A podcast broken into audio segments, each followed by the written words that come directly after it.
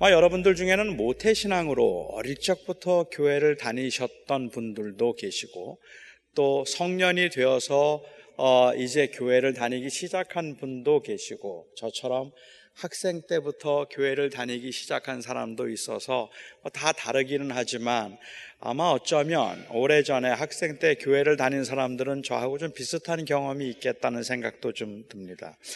저는 아직도 제가 처음 교회 나갔을 때 그 느낌이 생생하고 처음 교회 나갔을 때 그 장면이 아직도 제게는 어, 남아 있습니다. 신림동에 있는 아주 작고 허름한 그 이 군인 막사처럼 가건물로 지은 교회였습니다. 토요일 저녁에 제가 처음 교회를 나갔는데 그 교회 한 20명쯤, 20여 명쯤 학생들이 모여서 자기들끼리 토요 예배를 하고 있었습니다.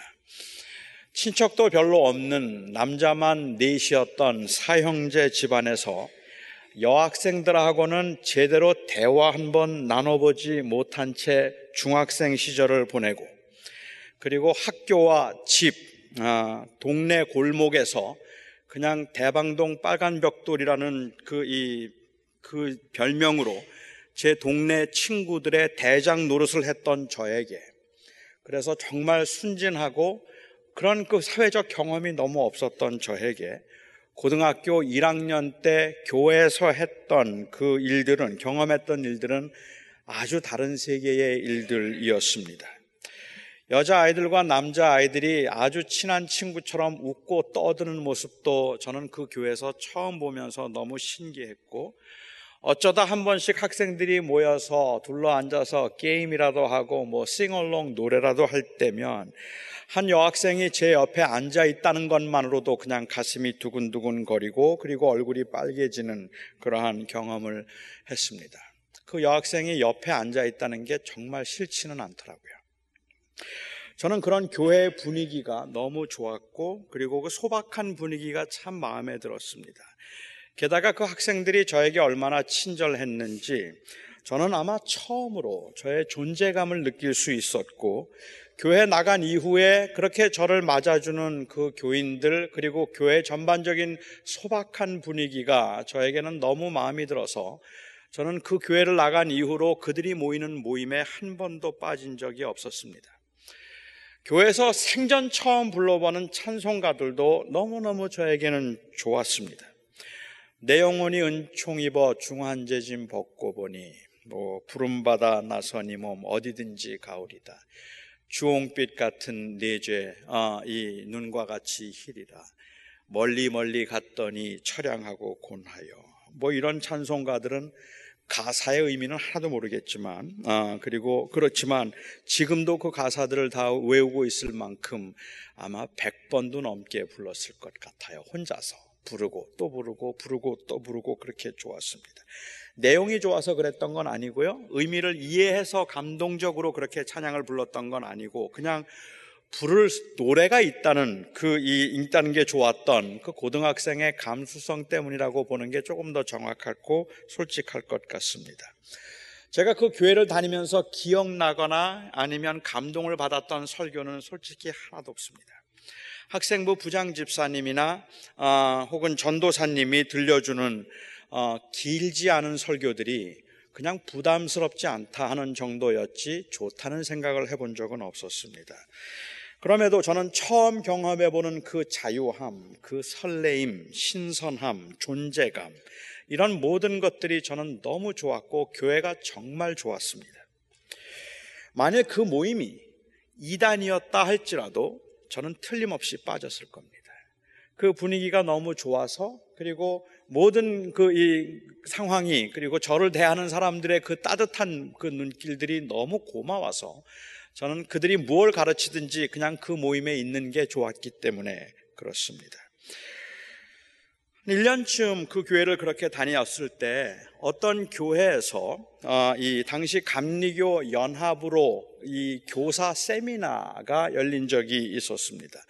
그리고 제가 그 교사 세미나에 참석할 기회가 있었는데 그곳에서 저는 평생 처음으로 어느 목사님으로부터 빌립보서의 배경과 그리고 빌립보서의 내용에 대한 강해를 저는 처음 들었습니다. 생전 처음 들어보는 이 빌립보서 강해가 얼마나 재미있던지 얼마나 신기하던지 저는 그때 성경을 좀 배워보면 좋겠다는 생각이 그때 처음 들었던 것 같아요. 교회에서 복음을 진지하게 들어본 적은 한 번도 없었지만 예수님이라는 이름은 수없이 많이 들으면서도 뭐 심하게 거부감이 들지는 않았습니다. 오히려 궁금해졌다고 보는 게 사실일 겁니다. 성경을 배우는 게 저는 재미있었어요. 예배를 하면서 찬송을 부르는 것도 즐거웠어요. 같은 또래의 아이들이 유창하게 기도하는 걸 보면 그냥 너무 부럽다는 생각을 했고 옛날에 가리방이라고 불렀던 그 이 이, 이 등사기죠. 그 등사기에 철필로 써서 회지도 만들고 주보도 만드는 것도 재미있었고 문학의 밤 준비한다고 밤새도록 아이들과 웃고 떠드는 것도 성탄절이면 뜻도 모르면서 아이들과 온 동네를 휘젓고 다니며 새벽성을 부르고 그리고 떡국을 얻어먹는 재미도 잊을 수가 없는 추억입니다. 학생 학창 시절을 그렇게 저는 재미있게 교회에서 보내면서 아주 자연스럽게 이 세상에서 가장 편한 곳이 교회가 된 어, 교회가 가장 편한 인정받는 교인이 되어갔습니다. 성경 공부를 체계적으로 한 적은 한 번도 없었지만 메시아에 관한 이야기, 예언에 관한 이야기, 삼위일체에 관한 이야기들을 흘려 들으면서 저거는 말도 안 되는 이야기라고 때로는 혼자 궤변을 늘어놓기도 할 정도까지 이제 교회에서 무슨 이야기를 하는지는 좀 알고 있었습니다. 그때 제가 다녔던 교회 이름이 신림동에 있는 반석교회였습니다.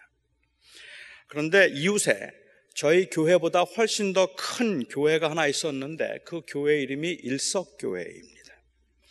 당시 학생들끼리는 우리는 반쪽이라 반석교회고 그 교회는 교세가 커서 일석교회라고 우스갯소리를 하면서 무조건 일석교회는 싫었어요.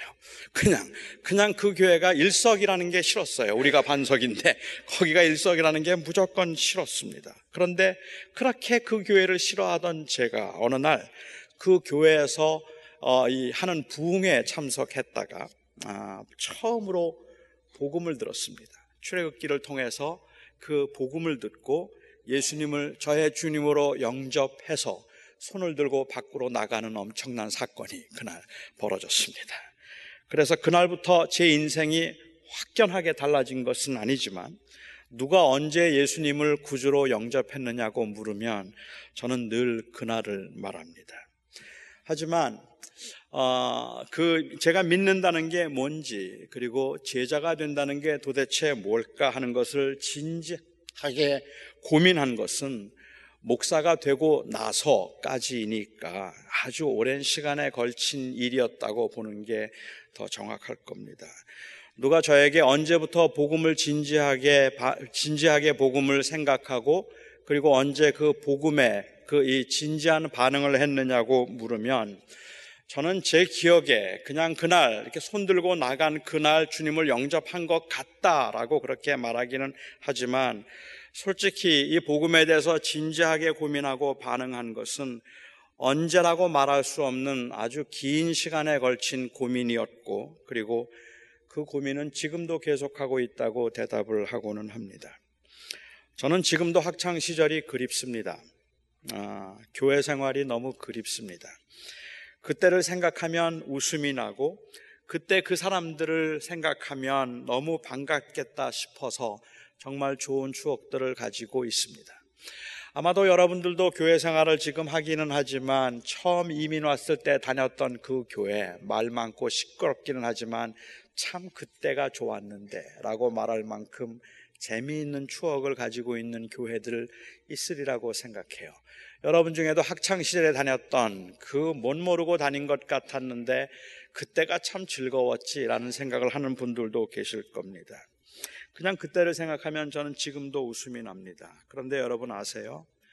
좋은 추억이 있고 그리고 그리운 시간이기는 하지만 지금 그때를 돌아보면 그때는 복음을 몰랐어요.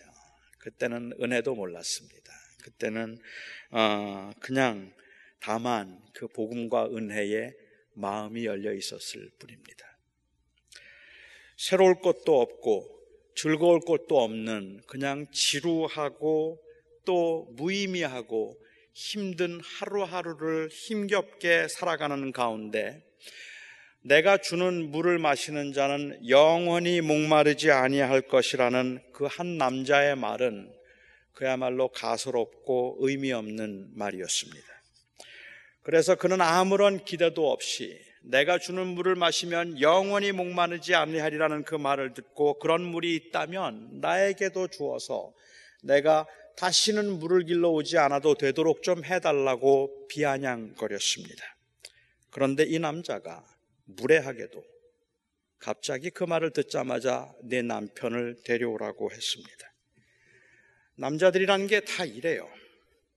거만하고, 무례하고, 아무렇지도 않게 여자를 무시합니다. 여자들은 너무 속물이라서 이런 신령한 이야기들은 도대체가 들을 마음의 준비가 되어 있지 않고 매일 먹는 물 이야기만 하니까 너하고는 말이 통하지 않으니까 남편 데려와라. 그렇게 말하는 겁니까? 남편에 관한 이야기가 이 여인에게는 무엇을 의미하는지도 알지 못한 채 아무렇지도 않게 남편을 데려오라고 이렇게 말할 수 있느냐는, 있느냐는 말입니다. 왜 갑자기 남편을 데려오라고 하는 겁니까? 남자들에게는 이렇게 남편을 데려오라고 할 만한 권리가 있는 겁니까? 그렇게 말해도 괜찮은 겁니까? 사실 예수님께서 왜 사마리아 여인에게 남편을 데리고 오라고 하신 것, 하셨을까 하는 것에 관해서는 정말로 다양한 의견들이 있어요. 예수님께서 이 남, 여인의 남편을 만나고 싶어서 이 여인의 남편과 한번 교제를 하고 싶어서 남편을 데려오라고 한 건 아닌 것 같아요. 어떤 사람은 그래서 말하기를 이 여인이 다시는 목마르지 않은 물을 달라고 하니까 진정으로 그 물을 원하고 있는지를 확인하기 위해서 남편을 한번 데리고 오라고 남편을 데리고 오면 내가 그 물을 주겠다고 그렇게 그 고백의 진실성을 확인한 것이라고 말하는 사람도 있습니다. 또 어떤 사람은 말하기를 이 생명의 물은 혼자 마셔서는 안 되는 것이기 때문에 남편에게 전도를 하고 남편과 함께 이 물을 마셔야 되기 때문에 남편을 데려오라고 주님께서 그렇게 전도적 차원에서 남편을 부른 것이라고 그렇게 말하기도 합니다.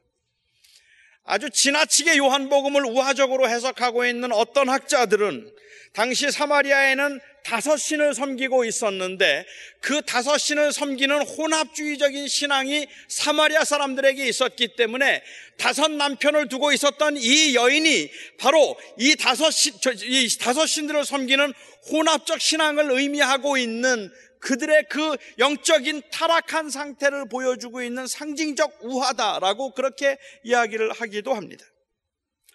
아마도 제일 보편적인 설명이 있다면 예수님께서 이 여인의 과거의 삶을 다 알고 계시다는 것을 말씀하시므로 메시아로서의 신적인 능력을 보여주시기 위함이었다라는 게 아마 가장 보편적인 어, 이 설명일 겁니다.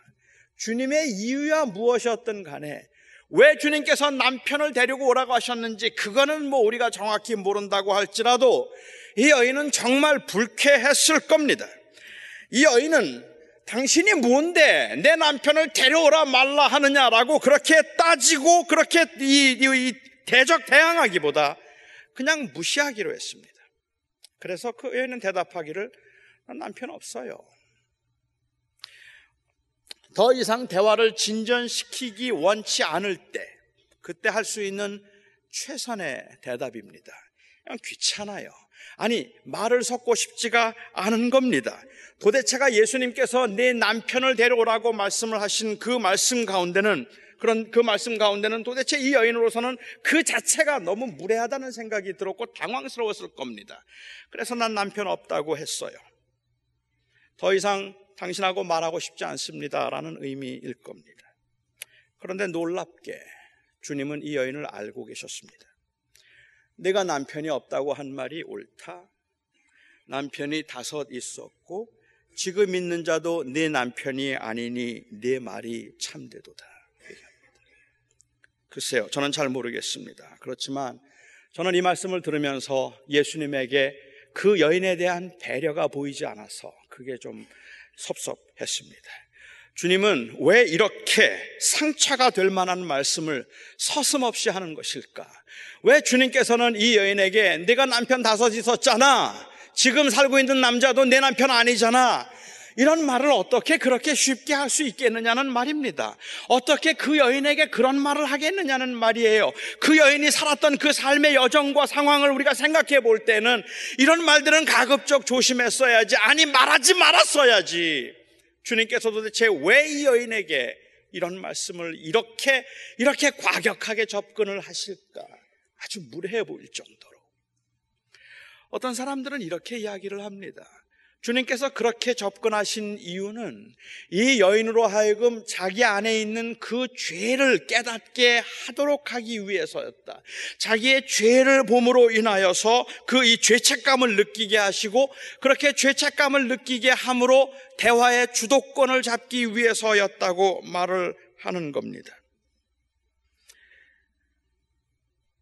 하지만 그건 이 여인이 남편 이야기만 하면 주눅이 들고 고개를 못 드는 죄인일 것이라는 편견에서 발생한 주장일 뿐입니다. 이 여인이 주님의 말씀에 보인 반응을 보면 죄책감을 느낀 것 같지는 않습니다. 다시 말하면 이 여인이 주님의 이 말을 들으면서 깜짝 놀라기는 했지만 그렇지만 이 여인이 따끔했거나 아니면 큰일 났구나라고 생각하지는 않았다는 말입니다. 그래서 그 여인은 주님께서 내가 남편이 다섯이 있잖아 라고 말씀하실 때 이 여인은 어떻게 하셨습니까? 나는 죄인입니다. 나를 떠나소서. 그렇게 반응하지 않고 내가 보니 당신은 선지자군요. 라고 그렇게 말합니다. 저는 이 부분이 굉장히 중요하다는 생각을 했습니다.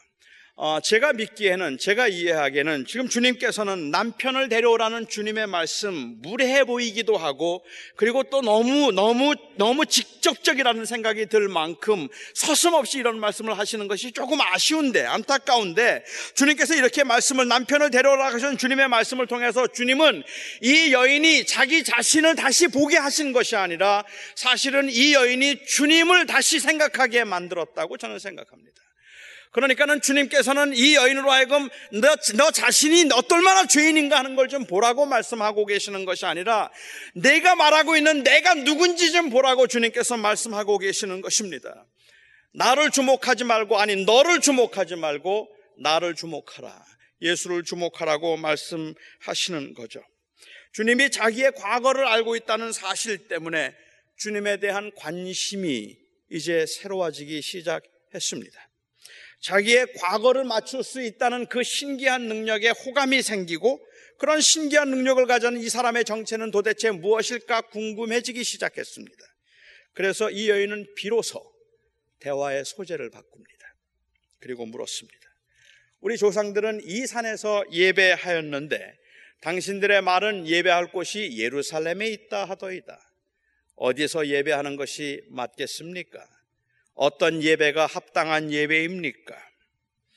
사마리아 사람들은 출애굽기와 신명기에 있는 말씀에 의존해서 그 이스라엘 백성들이 예배할 곳은 사마리아에 있는 그리심산이 바로 하나님에게 예배하는 예배 처소가 되어야 된다고 주장했고 유대인들은 다윗과 하나님께서 하신 약속에 근거해서 예배할 장소는 예루살렘이어야 한다고 그렇게 주장하고 확신하고 있었습니다. 어디가 합당한 예배 장소이며 주님께서 받으실 만한 온전한 예배의 처소는 어디인가 하는 것을 가지고 유대 학자들 사이에서는 심한 논쟁이 있었고 그리고 그것으로 인하여서 신학적인 논쟁이 굉장히 커져서 일반 교인들까지도 아니 일반 사람들까지도 이걸 다 궁금해할 정도였어요. 어디서 예배를 하는 게 마땅하겠습니까? 그래서 여인은 이 질문을 하고 있는 겁니다. 저는 이 여인이 평소에 이 종교적인 문제들에 관해서 얼마나 깊은 관심을 가지고 있었는지 잘 모르겠지만 적어도 이 여인에게 지금까지는 물을 길러 와야 하는 그 현실, 물을 길러 와야 하는 삶의 현실적인 문제만큼 심각하지는 않았겠다는 생각이 듭니다. 하지만 예수님께서 선지자라는 확신이 들었기 때문에 생각했기 때문에 선지자들에게 적합한 질문이 무엇일까를 생각했는지도 모르고 아니면 비로소 그가 종교적인 것에 관심을 갖기 시작했는지도 모르고 선지자인 것 같아서 평소에 궁금하던 걸 묻고 싶었는지도 모릅니다. 이 여인의 대화가 바뀌었어요. 지금까지 그 여인은 무슨 물을 마셔야 되는가, 내게 먹을 마시, 뭐, 마실 물을 달라고 했던 그 여인이 비로소 예배에 관한 이야기를 하기 시작한다는 말입니다. 요즘은 제가 비행기를 타도 옆에 있는 사람하고 거의 말을 하지 않습니다. 그리고 그냥 혼자의 시간을 즐기려고 하는 편입니다만은 어, 옛날에는 전에는 옆에 사람이 타고 있으면 이 사람에게 내가 전도를 해야 한다는 그러한 그 부담을 느꼈었어요. 그래서 자꾸 내가 전도를 해야 되는데 뭐라고 얘기를 아무튼 좀 해야 되는데라는 그러한 부담을 느꼈다가 요즘은 그게 너무 피곤해서 그냥 차라리 자자 그렇게 하고 그냥 어, 얘기를 꺼내진 않아요. 뭐 요즘은 현대인들은 옆에 있는 사람이 말을 붙이는 것도 사실은 싫어하기는 하죠. 그런데 그렇게 대화를 하는 중에 제가 목사라는 걸 알면 갑자기 대화의 내용이 종교적인 것으로 바뀝니다. 그래서 그 전까지 그런 이야기 하지 않던 분들이 내가 목사라고 말하는 순간 어, 평소에 자기가 궁금하던 종교적인 질문을 하기도 하고 그 때로는 어, 목사의 삶에 관해서 질문을 하기도 하고 어느 때는 자기 교회 문제를 이야기하기도 합니다. 때로는 대화가 너무 재미있게 풀려서 비행기가 착륙하는 시간까지 그냥 끊임없이 수다를 떨 수도 있습니다. 얼마나 진지했든지 얼마나 재미있었든지 그래서 두 사람이 어, 이, 이 마음을 열고 영적인 깊은 대화를 나누었다고 말할 수는 없겠지만 저는 그런 대화들이 어, 이 그분에게도 그리고 저에게도 어, 그 이, 우리가 항상 집착하고 있는 그 일상으로부터 일탈할 수 있는 기회가 되었으면 좋겠다는 생각을 할 때는 많이 있었습니다. 이 여인이 처음에는 땅에 있는 것만 생각했습니다. 그리고 예수님이 선지자인 것을 알고 난 다음에 예배에 관해서 말하기 시작했습니다. 그런데 여러분 아십니까? 그 종교에 관한 이야기들은 그 삶의 무게를 이겨낼 만큼의 힘이 없다는 것을 여러분들은 아십니까? 우리가 아무리 교회 열심이라고 하여도 우리가 아무리 교회에서 봉사를 많이 하고 아주 종교적인 것들에 많은 이야기를 한다고 할지라도 막상 현실적인 문제가 다가오면 그 현실적인 문제를 이겨낼 수 있는 힘이 교인이라는 것과 종교인이라는 사실에서는 나오지 않아요. 그래서 이길 수가 없습니다. 그냥 무너져 버리는 경우들이 더 많죠. 이 여인은 그렇게 이제 종교적이 되었습니다. 그리고 많은 종교인들이 논쟁을 벌이는 이 예배의 합당한 장소에 관해서 묻고 종교적인 일에 관심을 보이기 시작합니다. 대화가 이렇게 끝났더라면 참 아쉬웠겠다는 생각이 듭니다.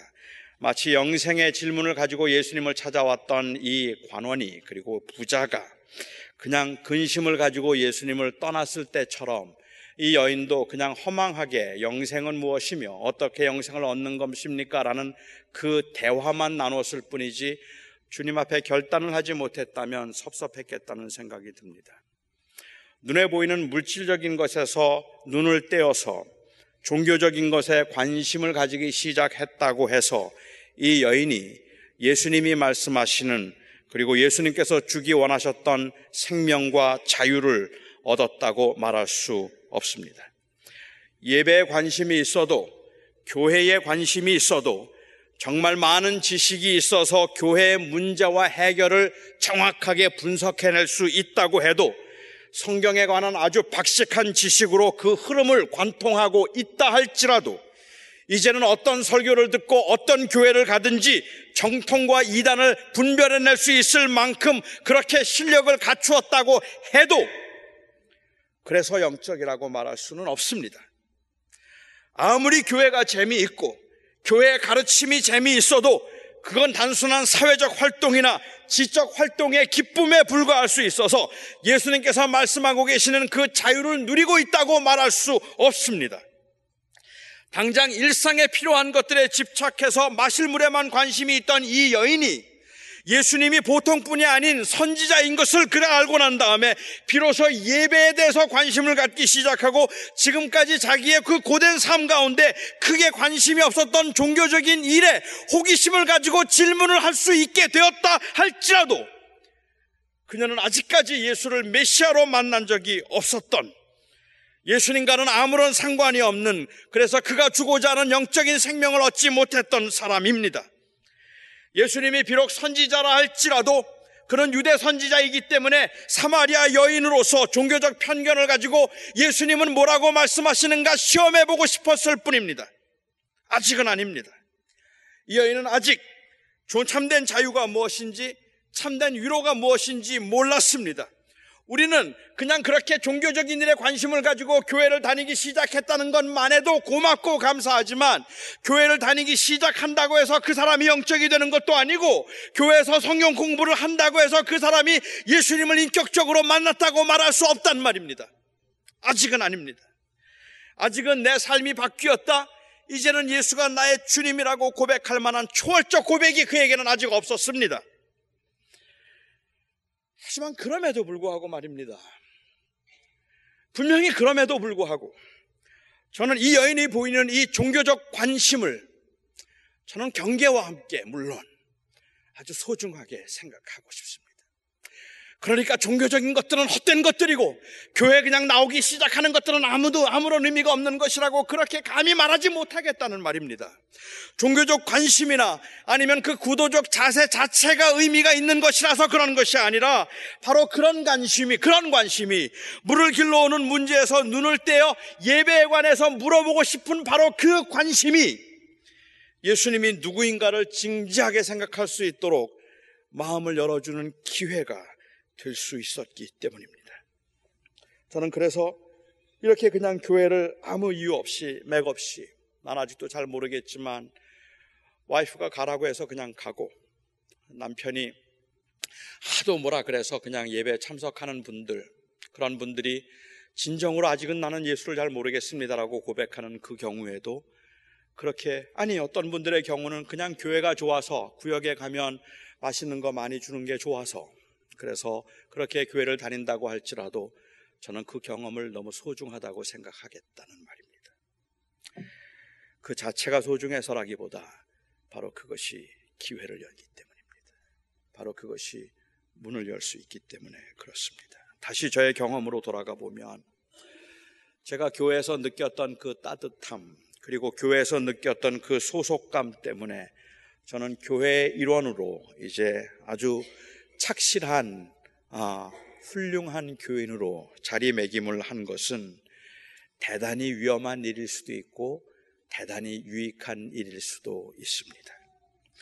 만일 제가 그래서 제 삶을 주님께 한 번도 드린 적이 없이 복음의 초청 앞에서 한 번도 진지하고 진실하게 대답한 적 없이 그냥 교회 생활에 점점 익숙해지고 모든 교회가 제일 편한 곳이 되어버렸기 때문에 집사가 되고 그리고 목사가 되어서 아무 불편함 없이 목회를 해 나간다면 그건 저에게도 여러분에게도 재앙입니다.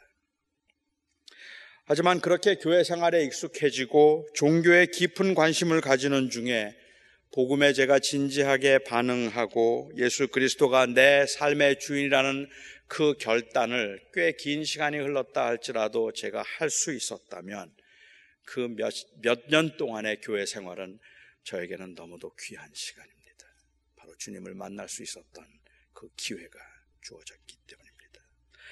하나님께서 갑자기 찾아와서 한 사람을 순식간에 변화시키기도 하십니다. 이 사마리아 여인의 경우처럼 찾아오셔서 그날 대화하고 그날 갑자기 세속, 세속적인 키엘크골가 얘기했던 것처럼 그냥 불신적인 삶을 살던 그가 이제 비로소 종교적인 사람이 되는 믿음의 도약, 릴리전 A로의 믿음의 도약이 있었고 그리고 난 다음에 예수님을 다시 메시아라고 고백하게 되는 그 릴리전 B로의 그러한 그 믿음의 도약이 순식간에 일어나는 사람도 있지만 어떤 사람들은 몇 년에 걸쳐서 그냥 몇 년 동안을 종교적 구도자로서 그냥 그 자리매김을 한 그러한 경우도 있을 거라고 생각합니다.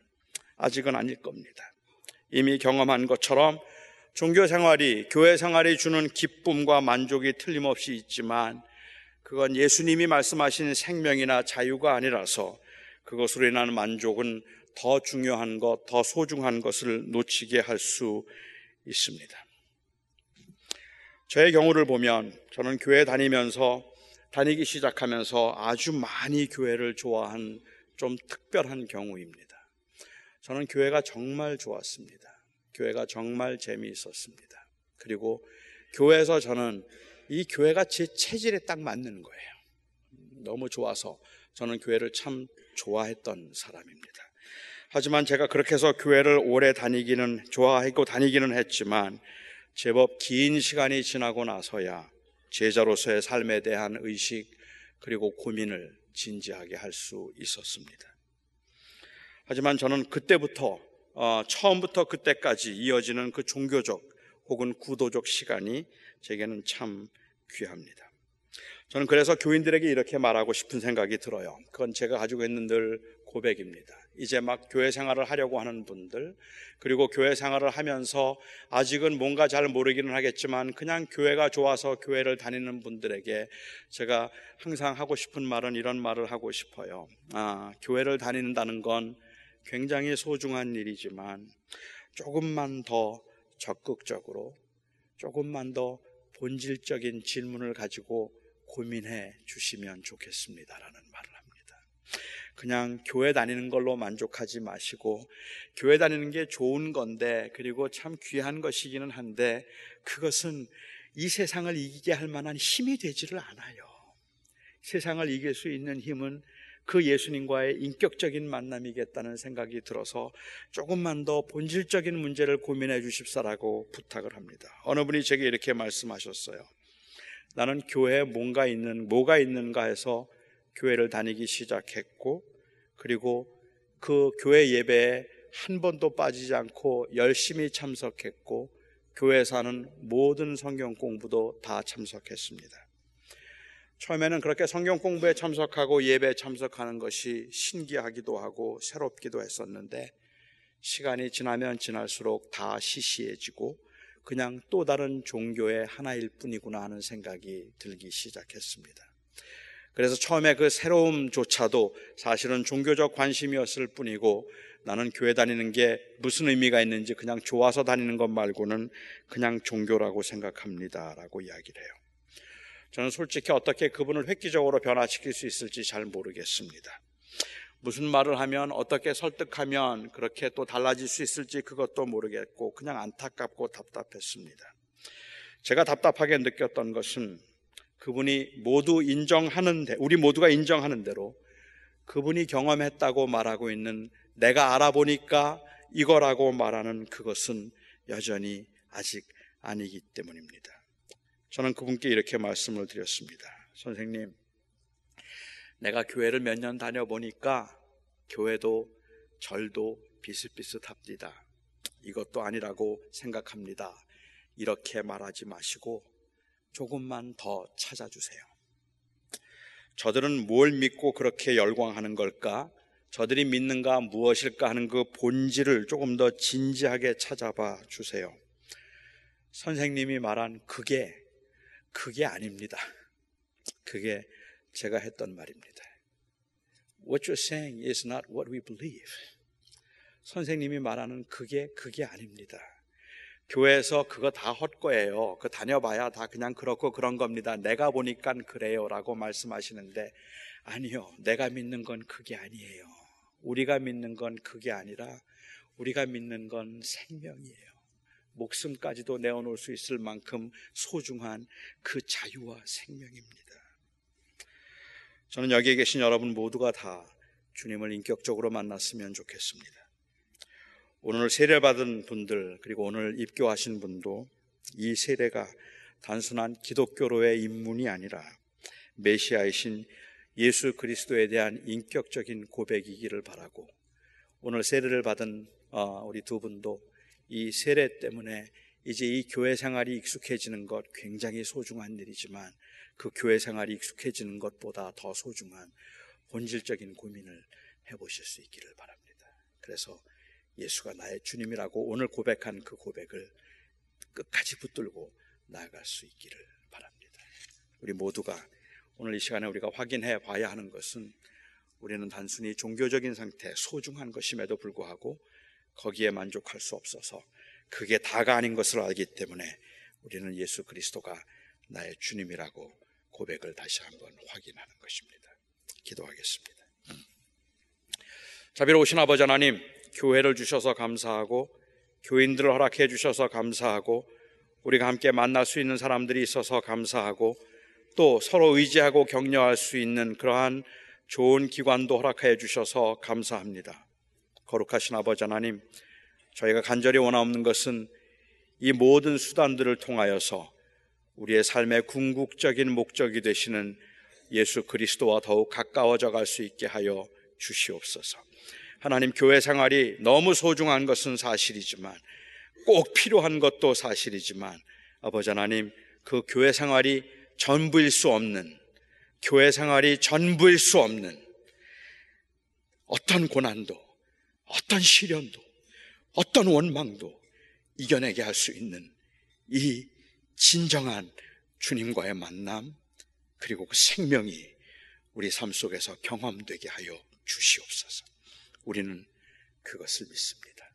예수님의 이름으로 기도합니다. 아멘.